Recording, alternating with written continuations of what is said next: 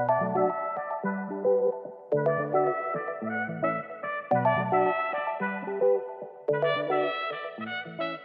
er et kærestepar i begyndelsen af 30'erne. Inden coronapandemien brød ud, sagde vi vores jobs op, pakkede vores liv i kasser og satsede hele opsparingen på et eventyr uden slutdato. Vi har længe haft en drøm om at skabe os en hverdag, hvor vi arbejder uafhængig af tid og sted. En hverdag uden fast indkomst eller fast bopæl, men til gengæld en hverdag fyldt med frihed og oplevelser. Coronapandemien bragte os for en periode til Danmark, men nu lever vi igen med backpacken på ryggen og en one-way-billet i hånden. Mit navn er Maja. Og jeg hedder Stefan. Og gennem denne podcast vil vi dele vores op- og nedture, mens vi prøver at finde ud af, hvordan man får det bedste ud af den virkelighed, vi lever i nu, og hvad der for os er det gode liv.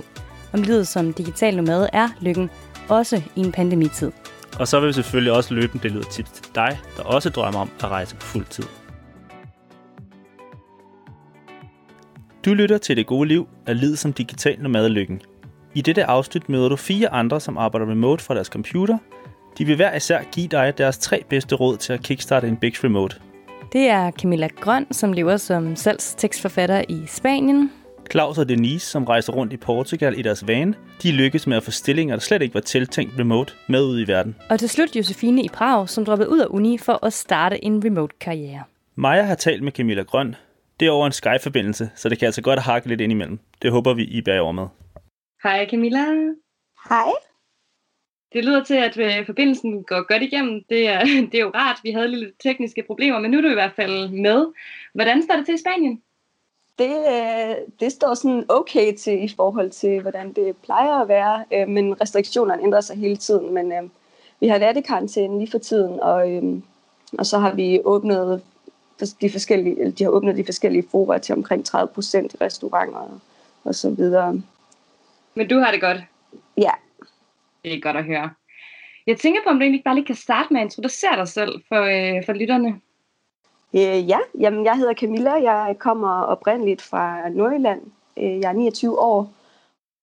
Jeg har taget min kandidat i Australien, og så derefter så flyttede jeg til Kolumbia og startede min freelance virksomhed. Og så har jeg flyttet til Spanien efterfølgende. Men min rejse ude i den store verden, det startede faktisk allerede dengang jeg var 16 år. Da jeg tog på udveksling i Argentina, så jeg har en forkærlighed for de spansktalende lande. Og du siger, du startede din virksomhed i Colombia. Hvad er det, du laver, Camilla? Jeg er salgstekstforfatter. Perfekt, så har vi ligesom det på plads. Men vi ringer faktisk til dig for at få nogle gode råd også. Og jeg ved, du har forberedt 3 gode råd til at kickstarte en big remote. Så vil du ikke lige servere dem for os? Jo, det vil jeg gerne. Jeg er jo faktisk også, det fik jeg ikke lige nævnt, jeg er også freelance mentor på siden. Så det, som jeg tit ser folk struggle med, når de skal starte op, det er for det første, at de tror, de skal have det hele klar, inden de kan gå i gang. Og det skal man ikke. Man skal springe ud, før man har det hele klar. Man kan sagtens prøve at tage nogle freelance-opgaver, små opgaver ved siden af sit job eller sit studie, eller hvad man nu laver. Man skal ikke vente til at få alt på plads og have hjemmeside og have kunder og det hele. Og så springe ud på fuld tid med det samme. Med mindre det er det, som det er sådan en situation, man står i, at nu skal man have penge, og man står ude i den hvide verden og løber tør for penge, og det skal gå stærkt, så er det selvfølgelig lige på hårdt. Men hvis man har den luksus, at man kan starte blødt op, så vil jeg gøre det på den måde. Og omvendt, man skal ikke tro, at man skal have en hjemmeside, før det er, at man kan lande sine første kunder. Man skal starte et sted. Det lægger det ret i. Det er de samme erfaringer, vi har gjort os i hvert fald. Ja, og sandheden er, at man når jo aldrig til et punkt, hvor man har det hele klar. Altså, der vil altid være noget, man kan gøre anderledes eller ændre på, når først man er kommet i gang. Præcis, og når man først er kommet i gang, så bliver man også klogere, og så vil man måske gerne lave om på nogle af de ting, som man startede med at lave. Ja, eller man finder ud af, at det var slet ikke det, så det var faktisk slet ikke den der niche, man havde lyst til at arbejde med, for det var ikke så sjovt igen. Og så skal man til at lave hele sin hjemmeside om. Det var et første råd, der var godt at bruge for mange, tror jeg. Ja, og så lige i forhold til det råd, så vil jeg sige, der er også rigtig mange, som der ikke springer ud i det, fordi de er bange for, at det går galt. Ikke? Altså man siger, så hvis jeg ikke lander min første kunde, så er jeg en fiasko, eller man fortæller sig sådan nogle negative historier. Men sandheden er, at man får jo aldrig succes med noget, hvis man ikke gør et forsøg på det, så er man i hvert fald 100% fejlet. Det var helt ret. Og det, som jeg prøver at sige til mine freelancere, som jeg hjælper på vej, det er at prøve at lave en worst case scenario plan. Altså, så man ligesom har en backup plan for, hvis alt går galt. Og man har tænkt det ud. Fordi når man først har set det, og det måske ikke er så slemt igen, man bliver sådan lidt tryg ved den, så bliver man lidt modigere. Tør man at gå efter det i en højere grad. Det tror jeg, du har ret i. Vi giver dig ret. Råd nummer 2. Råd nummer 2, det er at bruge dit netværk.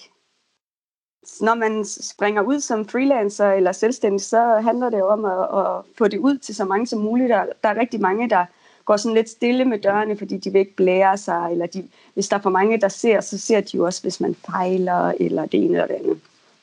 Eller det kan være sådan lidt pinligt at gøre opmærksom på sig selv, men hvis man er selvstændig, så bliver man bare nødt til at acceptere det vilkår, at man skal gøre opmærksom på sig selv. Man bliver simpelthen nødt til at være synlig. Man kan starte med at bruge sit netværk og så sige, hey, jeg er blevet selvstændig, jeg laver det og det. Og så sige til folk, altså hvis I kender nogen, der har brug for hjælp til det, så tag fat i mig, og så gør det nemt. Opgiv ens e-mail, telefonnummer, sådan at de ved, hvor de kan læse mere om en. Og det anbefaler, det kan man skrive ind på Facebook og ind på LinkedIn, hvis man ikke allerede er i gang med at udvide sit netværk derinde, så er det guld værd.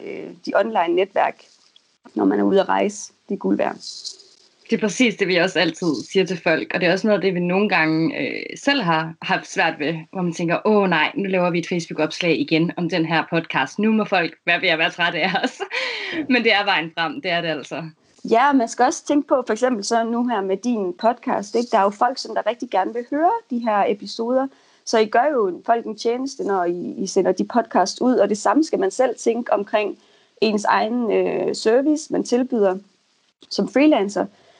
Der sidder nogen derude på den anden side, som har brug for den her hjælp. De har ikke tid til at få det hele til at køre rundt, så de har brug for dig. Du gør ikke folk en tjeneste ved at gemme dig væk fra dem.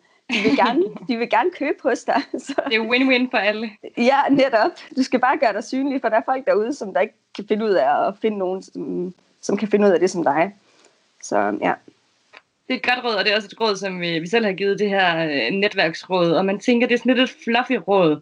Men man behøver jo heller ikke at tænke netværk som ens mor og far. Det kan jo sagtens være et netværk, som man er i på Facebook, en Facebook-gruppe, eller som du selv siger, LinkedIn. Ja, netop, det behøves ikke engang at være sådan et netværk, som man, der, altså, jeg kan huske, dengang jeg startede op, det var ikke, fordi jeg havde et særligt stort netværk, fordi jeg havde ikke boet i Danmark i noget tid, men det er vildt, hvor meget man kan få ud af LinkedIn, altså hvis man bruger det sådan lidt aktivt i en periode, så kan man få man kan skabe sit eget netværk, altså. Præcis. Råd nummer 3, Camilla. Yes, råd nummer 3, det er lidt relateret til nummer 2, det er find din tribe. Og så omring dig med mennesker, som laver det, som du gerne vil, i stedet for folk, som ikke forstår dig, eller aldrig nogensinde har lavet det, som du har tænkt dig at lave.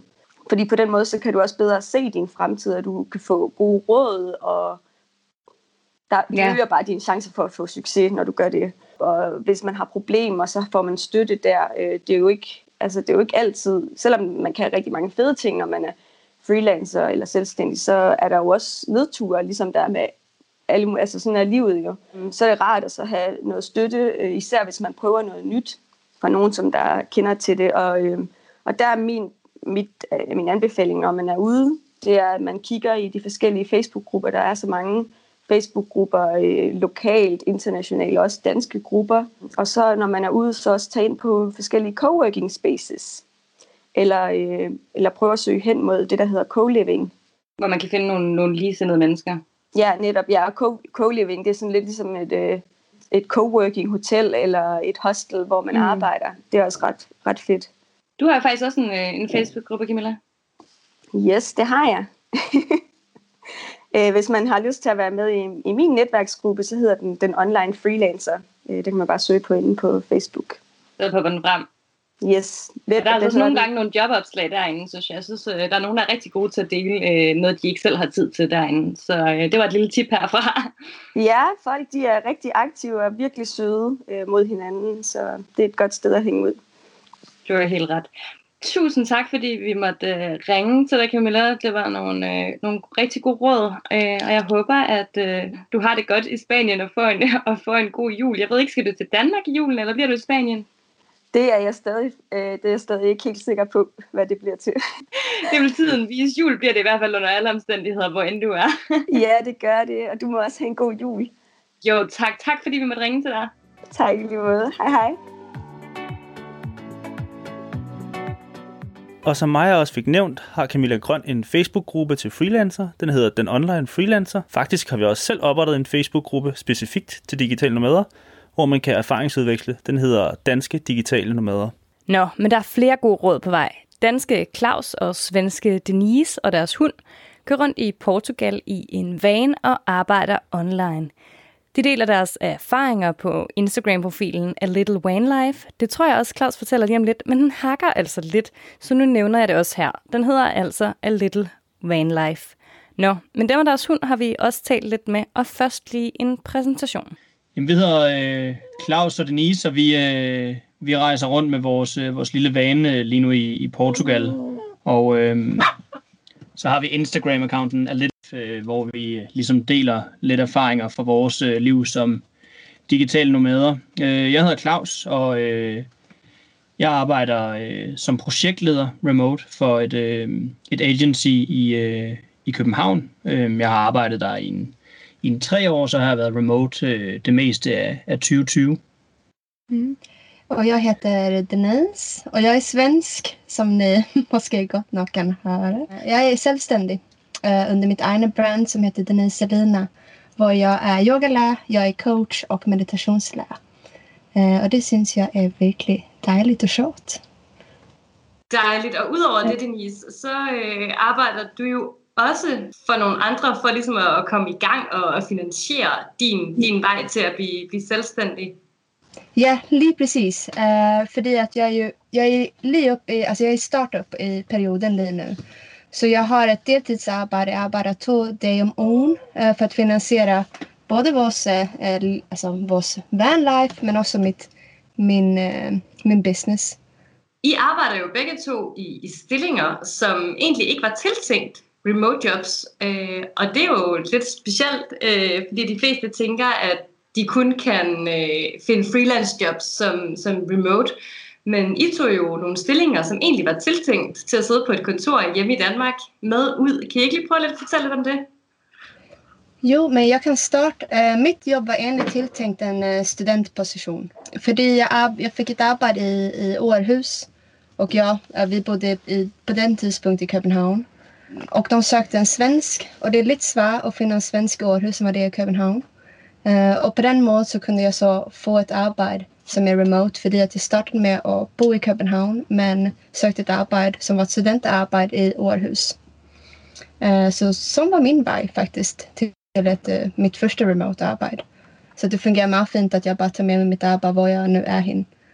Ja, och Jeg har arbejdet på det samme agency i København i cirka 3 år og startede med at arbejde på kontor der, og så efterhånden, som vi ligesom fandt ud af, at vi gerne ville ud og rejse noget mere og ud og leve i vores vane, jamen, så begyndte jeg også at overveje, om det egentlig var en mulighed for mig at arbejde remote på en eller anden måde og fortsætte i samme virksomhed.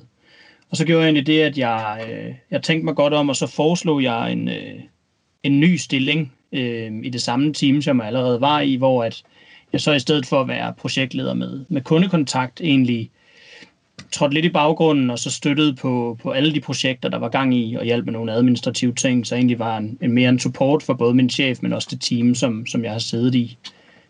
Så der ikke var den her afhængighed af, at jeg skulle være til rådighed i fald, at vi nu havde en dag med dårligt internet eller et eller andet, når vi var afsted. Og det var min chef heldigvis med på, så der startede jeg i marts her i 2020 i en remote stilling på deltid. Ret fedt, at det kunne lykkes. Claus og Denise havde også forberedt 3 gode råd til at komme i gang remote. Jamen, vi sad egentlig og snakkede om det i går, hvordan vi ligesom kunne stille 3 rigtig gode råd op, og jeg tror, at det første, vi sådan kom på, var egentlig, at det måske er vigtigt, at man gør op med sig selv, hvordan man gerne vil arbejde remote. Der er jo mange måder at gøre det på, og der er også flere og flere. En af dem nævnte selv med freelance, men der er jo som Denise gør. Hun er selvstændig, samtidig med, at hun også er ansat, så man kan også mixe tingene. Så er spørgsmålet, om man vil være fastansat et sted, eller om man vil være ansat ligesom på freelance basis.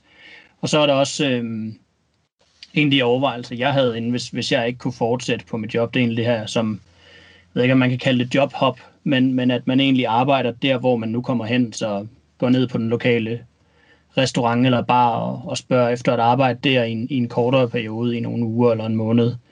Det kan jo i hvert fald specielt altså gøre i de sæsoner, hvor der er turister. Dem har jeg ikke haft så mange af på det seneste, men det kommer nok igen. Så jeg tror, man skal tage udgangspunkt i, hvordan man gerne vil arbejde remote egentlig. Og når man så har gjort det, så noget af det, som vi jo har haft held med, det er ligesom at komme med løsningen. Så tag løsningen til den, som ligesom skal approve den, kan man sige. Så jeg kom med sådan en meget, meget klar løsning til min chef om, hvordan min stilling den skulle se ud. Jeg gav den sågar en titel, og så egentlig også jamen, argumenteret for, hvorfor at det kunne blive en succes. Og ja, for Denise var det jo en stilling, som ikke var tiltænkt remote egentlig. Så ja, det var egentlig de to sådan første råd. Man kan også sige, at i sammenhæng med nummer 2, jamen, det kan også være, at der, hvor du nu er ansat, jamen, er der mulighed for, at du måske kan udfylde en anden rolle i din virksomhed. Det kunne også være en mulighed. Så tænk ud af boksen, når du søger. Der er flere muligheder derude, end man lige går og tror. Og så det tredje råd, det er, når man så har fået sig den her remote-karriere. Man er begyndt at arbejde remote. Og det, der er vores bedste råd, tror jeg egentlig, at man stadig i gåseøjne skal tage på arbejde. Så det vil sige, skift til noget tøj, du normalt ville tage på, når du tager på arbejde. Pak dit workspace frem, når du starter på arbejde, og pak det væk igen, når du har fri, så du ikke skal se på det hele tiden. Sørg for at holde frokost, som du også vil gøre. Sørg for at tage den der kop kaffe, som du også vil gøre på kontoret. Og så ikke mindst, så skal du sørge for at holde fri. Jeg tror, mange, der arbejder remote, kan hurtigt komme til at sidde med arbejdet lidt fremme hele tiden, fordi at man bare har computeren stående. Så det er umiddelbart vores 3 bedste råd til at komme i gang, og så lige et enkelt til, når man også er i gang. Ja. Lad være med at arbejde i pyjamas hele dagen. Helt enkelt. Det er et godt råd, og vi kender det godt nogle gange, da vi sad på Bali, der kunne jeg godt komme til at sidde i en badedragt en hel dag, fordi så kunne man lidt hurtigt hoppe i poolen, og det er nemt og bekvemt, men det er rarere at få noget arbejdstøj på og føle sig klar til arbejdet. Ja. Også når man lige kigger sig selv i spejlet, gud, er jeg på arbejde? Jeg står her i bikini eller pyjamas, som du siger. Ja. Men det var også virkelig dejligt at høre nogle råd fra nogen som jer, hvor jeg har gjort det muligt med dit job, I har været på, eller taget et job, der ikke har været tiltænkt til den her livsstil. Hvor vi og mange andre, vi snakker med, der er det jo, hvor man laver lidt mere freelance-delen. Så det er rigtig fedt at høre en historie, hvor I har fået fuldtidsarbejde omvendt til det her. Ja, lige præcis. Jeg tror, at vores budskab vil også være, altså, så længe det fysisk er muligt at arbejde remote i det arbejde, du har, så tror jeg også, der findes en mulighed for, at du kan gøre det, også selvom du ikke er marketing-specialist eller er uddannet lærer, så du kan undervise online eller et eller andet. Altså, hvis det er fysisk muligt, så tror jeg også, at specielt nu i den situation, vi står i, så tror jeg også, at muligheden findes. Hvis du har et godt forhold til din arbejdsplads, og du er værdsat, jamen, du kan ikke rigtig tabe noget ved at prøve, hvis du alligevel skal arbejde remote. Og så virkelig tænke over, hvordan du kan give værdi til din virksomhed fortsat på remote basis. Ja, det vigtige er bare at komme med løsningen. Og sige, at man altså faktisk lidt som at komme op med en ny stilling, så at sige, som passer en remote livsstil. Til sidst der skal du høre, hvordan Josefine lykkes med at droppe ud fra uni og i stedet starte en karriere remote. Jeg hedder Josefine, og jeg er født og opvokset i Aarhus, men bor i Prag nu i Tjekkiet. Jeg har boet i udlandet on og off de seneste 5 år. Jeg var først ude backpack efter gymnasiet, og så var jeg væk i et par år, hvor jeg boede i Australien og New Zealand, og kom så hjem for at gå på uni, og det var ikke lige mig. Så jeg begyndte at arbejde online, og det har jeg så gjort i 3 års tid nu. Og har siden der boet i flere forskellige lande og rejst rundt som Digitale Nomader. Og efter jeg startede som, mit første job online var som virtuel assistent. Og efter et par måneder, der begyndte jeg at tage en certificering inden for online business manager, og blev så den første certificerede online business manager i Danmark. Og har nu specialiseret mig endnu mere ned, eller så nichen ned, til at fokusere på projektledelse og podcast management. Josefine startede selv som virtuel assistent, og hun mener, det er en god vej at gå. Så det er altså det, hun har taget udgangspunkt i sine 3 gode råd. For dem, der gerne vil starte som virtuel assistent, eller bare arbejde online generelt, så er det sværeste altid at starte. Det sværeste er at få en fod inden for døren. Så det første råd, jeg vil give, det er bare at være nysgerrig og lave en masse research og se, hvilke muligheder du kommer forbi og kan få, og så bare tage dem og få en masse erfaring. Det er en helt ny verden at arbejde online, fordi alting fungerer anderledes. Så bare brug en masse tid på at finde ud af, hvad det hele handler om, og hvilke muligheder der er. Jeg har brugt 2-4 uger på bare at læse om de forskellige jobtyper og finde ud af, hvad jeg ville, hvor jeg så fandt ud af, at jeg vil gerne starte som virtuel assistent. Og hvis man gerne vil hen i det hedder VA, en virtuel assistent, så er der en rigtig god hjemmeside, der hedder thevirtualsavvy.com, som har en masse gratis resources, som for eksempel gratis webinarer, hvor man kan komme og lære, hvilke opgaver du kan sidde med som virtuel assistent. Hun har en hel blog, hvor du bare kan læse en masse om de forskellige arbejdsopgaver, og hvordan du kan finde kunder, og alt, man har brug for at vide. Og nu vi snakker om at finde kunder, så er det step nummer 2, jeg gerne vil snakke om. Tit, når du så har fundet ud af, hvilken retning du gerne vil gå ind på, for eksempel som virtuel assistent, så er næste step selvfølgelig at finde nogle kunder, der kan betale, og som du kan arbejde med og lære fra. Og det er også tit det, folk har svært ved, og nu sidder jeg selv og tager imod ansøgninger, fordi nu har jeg jo arbejdet online i noget tid, og de steder, som man leder, eller som jeg i hvert fald leder efter assistenter, det er for eksempel på LinkedIn og i diverse Facebook-grupper, for eksempel The Virtual Entrepreneur, Online Work and Business Owners og Virtual Assistant Jobs, er 2 rigtig gode Facebook-grupper, som jeg selv har fundet jobs i, og som jeg nu bruger til at finde nye assistenter i, når jeg ansætter på vegne af mine kunder og på vegne af mig selv. Og det er selvfølgelig engelske grupper, hvis man er mere interesseret i bare at arbejde med danske kunder, så er der også en masse gode muligheder inde på LinkedIn for eksempel. Derudover så er der hjemmesider som Upwork og Fiverr, hvor du også kan finde en masse jobs. Det er min erfaring, at det er lidt sværere at finde på Upwork og Fiverr, fordi det er igen det der med at få en fod ind ad døren, og hvis ikke du har noget erfaring, så har de... Det fungerer sådan på Upwork og Fiverr, at man kan se dine tidligere reviews og hvilke services du kan tilbyde. Så hvis ikke du har noget erfaring, så er det sådan lidt svært at starte derinde, men det er et godt sted at sidde og kigge og finde ud af, hvad tilbyder andre folk, og så måske bare prøve at se, om du kan tilbyde noget derinde. Vi har jo alle sammen noget, vi er gode til, så det er bare et spørgsmål om lige at få det hele skrevet ned, og så begynde at tilbyde det, de services derinde. Men jeg synes, at LinkedIn og Facebook, det er de bedste steder at finde online jobs. Og når du så sender din ansøgning, så er det virkelig, virkelig vigtigt, at du prøver at skille dig ud. Som sagt sidder jeg selv og modtager ansøgninger og en del af ansættelsesprocessen, og der kommer rigtig mange ind, når man slår et job op. Så det er virkelig, virkelig vigtigt, at du læser hele opslaget igennem mange gange, fordi der kommer så mange ansøgninger ind for eksempel virtuel assistent, så de bliver bare filtreret fra. Jeg har lige haft en ansættelsesproces, og jeg fik 50 mails, og jeg tror, jeg interviewede 2 eller 3. Noget af det, jeg godt kan finde på, som jeg ved, andre også kan finde på, er for eksempel at skrive i jobopslaget, at når du så sender en e-mail, så skal du sende det og det og det. Og i the subject line, kan jeg lige huske, hvad det hedder på dansk, når du sender mailen, så skal du skrive lige præcis det her.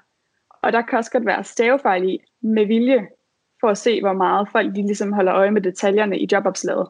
Og hvis der er nogen, der sender en mail, som så ikke har lige præcis det i subject line, så bliver de bare filtreret fra, fordi de viser, at de ikke holder øje med detaljerne. Så det er virkelig vigtigt at læse jobopslaget igennem, kigge på, hvad er det egentlig, hvad bliver der bedt om, og så gør man det. Og det kan godt være, at man måske ikke har alle de skillset, der bliver efterspurgt, men så kan du også inkludere det og sige, jeg har godt nok ikke erfaring med det her, men jeg vil helt vildt gerne lære det. Jeg kan til gengæld alle de andre ting, du efterspørger, så giv mig lige en chance, ikke?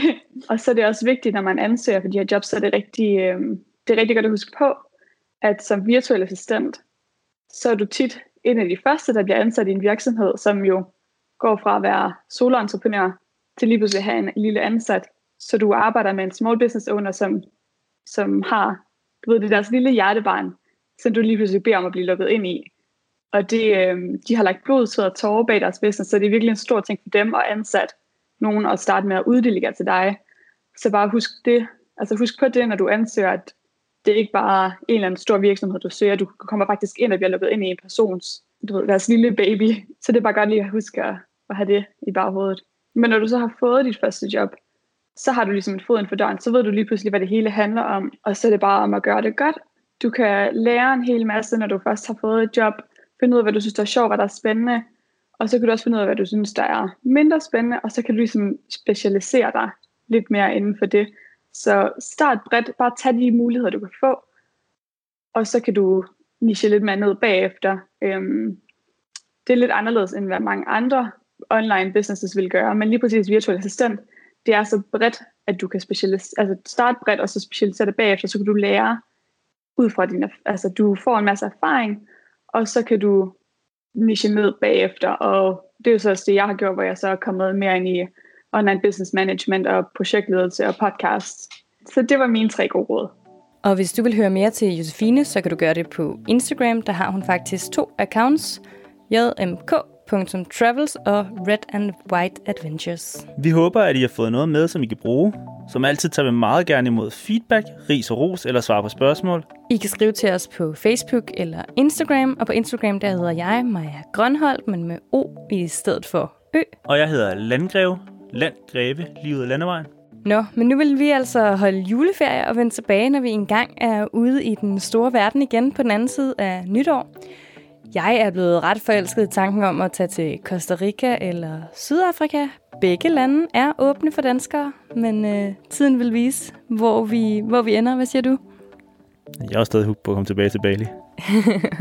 Jeg er sikker på, at vi kommer tilbage til Bali på et eller andet tidspunkt i et nye år. Men måske vi lige skulle tage en smuttur et andet sted hen først. Det vil tiden vise. Vi ses i det nye år.